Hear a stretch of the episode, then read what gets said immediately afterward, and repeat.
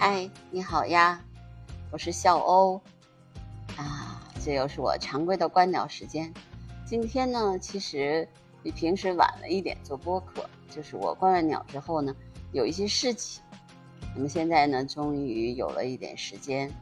来做播客啦。今天早上其实很有收获，因为我觉得我我观察这两只三宝鸟已经呃十八天了吧。每天早上都有不同的收获，因为今呃，因为鸟类呢，它真的只要是在一个地这个地区生活，你就看会发现它各种各样的行为。那今天早上就是，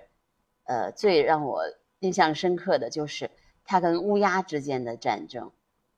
我呢，大概呃在六点多钟的时候就开始观察这对三宝鸟了。那一开始的时候，其实它们俩只是在塔上飞。飞，然后停，呃，停留，然后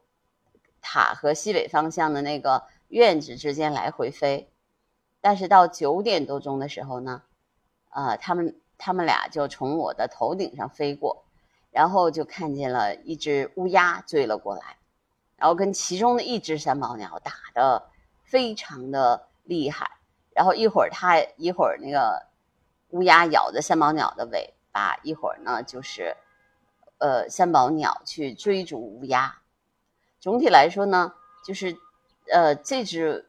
就是从他们俩的这个冲突来看呢，乌鸦因为体型还是比三宝鸟大，所以占了一些上风。但是三宝鸟一点都不怕它们。那么在另外一只三宝鸟在那个啊，另外一只三宝鸟，其实在呃这种冲突当中呢，它是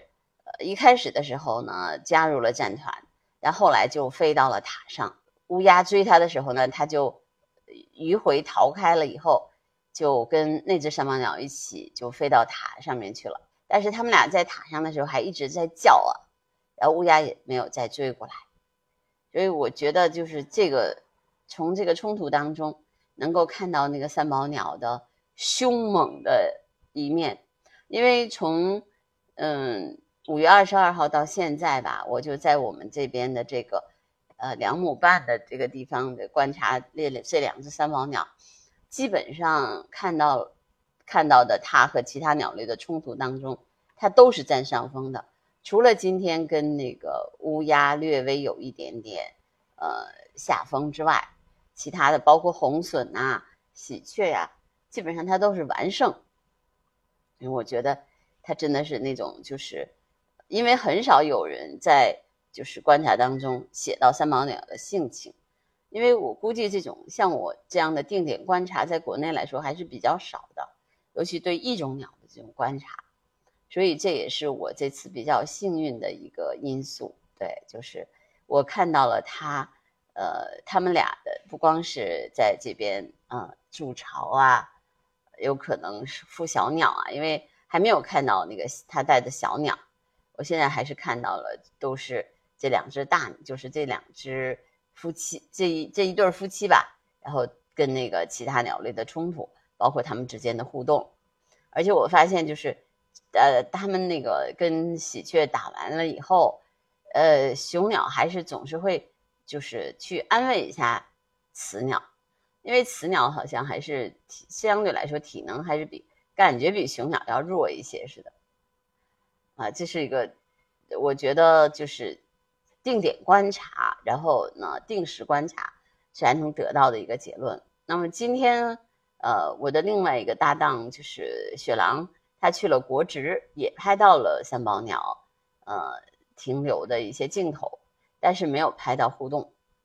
那就是呃，前一段时间，大概在五月的二十八号到六月五号之间呢，他们在国职。实际上是拍到了呃三毛鸟彩蛋呐，呃喂虫啊，然后这样求偶的这些这些行为，也就是说，呃它的繁殖季基本上在国指也能看到它们的一些互动，包括它们的求偶行为。我觉得这个其实对于我的观察也是个辅证嘛，因为这两只三毛鸟就是呃就是没有都离得比较高嘛，而且。就是我们我观察到的他们的时候，我觉得他们已经组队了，已经成为一对夫妻了。所以，嗯，没有看见他们那个就是有这个求偶的动作，呃，但是有有抚慰的动作，这个我看到了，啊，这个是这个定点观察的这个一个收获。那早上呢，其实北京还是有点凉的，因为今天整个的温度是呃十六到二十五度，嗯，我觉得对高考生来说真的是个好天气，因为在这样的天气里面，他们可以非常舒适的。呃，去答题，而不需要就是在身体上和体能上有太多的消耗，因为天气热了以后，人还是需要有一些体能上的消耗的。那今天的天气就很就很给力啊！然后今天呢，其实呃，我也是就是定点观察呀，然后这个定点记录，我现在呢已经写了大将近一万字的观察笔记了。那这还有一些照片啊，影像资料，我觉得这对我来说也是个呃第一次，呃这么长时间的观察一种鸟类，呃，这个也是很难得的，嗯，所以呢，我就打算把这个观察持续下去，呃，当然这个也是比较辛苦啊，因为从你那个开始观察，你基本上不能停下来，嗯。对，所以就是也要有这种那个心理的这种呃这种承受力吧，嗯，所以这个观察呢，做任何事情都是一个时间，对你只有花了时间以后才能有收获，嗯，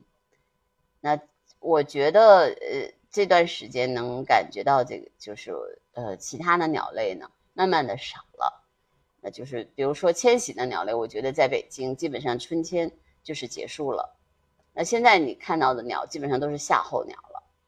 比如说像四生杜鹃呐、大杜鹃呀、啊东方大尾鹰啊、呃招值山雀呀，都属于夏候鸟。那我的播客呢，到现在为止也做了一百九十多期了，快两百期了。我想在两百期的时候就要改个版。嗯，具体怎么改呢？我还在思考当中。但总体来说，我是希望，呃，就是我的播客可以变得更丰富，啊，内容可以变得更有趣。也希望有更多的朋友能够订阅、转发、收听我的节目。嗯，那我会一直把这个呃播客做下去的，好吧？那今天的播客就到这儿吧。好，拜拜。